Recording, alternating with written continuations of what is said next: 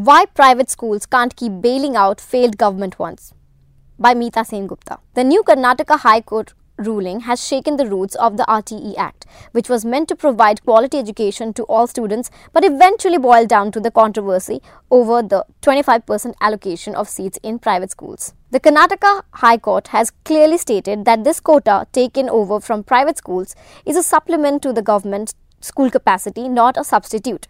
This is a game changer because it puts the pressure for performance back on government schools instead of outsourcing quality to the private sector. Right to Education intended to supplement, not substitute, government schools. When the Right to Education Act came into play, it came in with the hope that every child in India would get the right decent education. Reading the clauses, it becomes clear that the government seemed to believe that their own schools could not provide either the capacity or the quality, so 25% of private schooling capacity was arrogated to the EWS. This received a distinctly binary reaction. There were those that loved it and those that hated it. Those who realized that private schools in India offer a better chance at education for their children, even if it was limited capacity by lottery, welcomed it.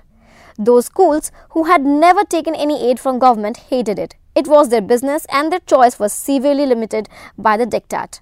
Relief to private schools, rationalization of government expenditure. The Karnataka High Court has restored the supremacy of purpose. Government schools are there to give an education to all, and that is the very purpose of the RTE Act.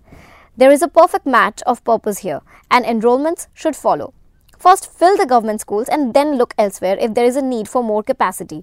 If you have more students than the government school seats, then look outwards. This comes as a relief to private schools providers, especially those with fee levels higher than the state mandated reimbursement. Across states, this reimbursement has rarely been made on the time and schools have been impacted with their revenues becoming uncertain. This Karnataka ruling gives them precedent and therefore hope of pushing back against the 25% takeover by the state. The judgment is also a pragmatic one in the context that what is happening to the government schools in the state and the implications of the education budget. Regardless of whether there are enough students, the state has to maintain basic infrastructure for public education, which costs it almost rupees 1100 crore and the cost of reimbursing the private sector worked out at an additional rupees 700 crore and rising. This additional expenditure is burden on the state exchequer solely due to the provisions of the RTE Act.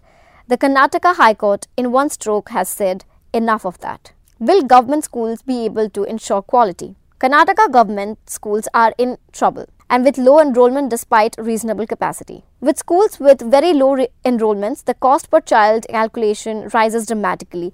In any normal business, this would be a reason to shut down. But since education is a public provision, schools continue to operate at under capacity levels. Even the introduction of new English medium government schools has not wholly reversed the tide of exodus from government schools to the private sector.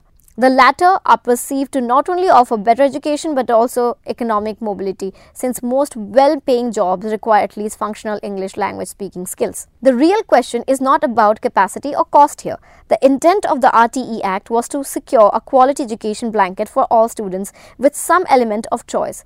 In a way, it was a voucher by lottery.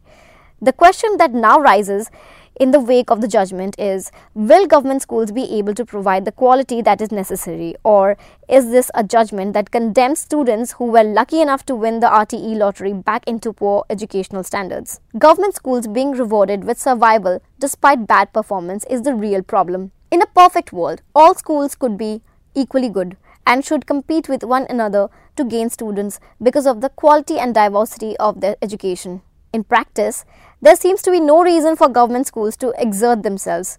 Indeed, they are rewarded with survival in the face of rejection by parents when they had the choice. And therein lies the crux. Neither this judgment nor the RTE Act itself, nor community and parental pressure has ever pushed the government schools to perform better and compete for students on the basis of their quality. A few NGOs, however grand the philanthropy might be, do not cure the miasma of public education in the country. The ruling may have released a few private schools from bondage, but the core of the issue still remains unresolved. Maybe we should not be surprised. The name of the act promised us right to free and compulsory education. No promises were made on quality there.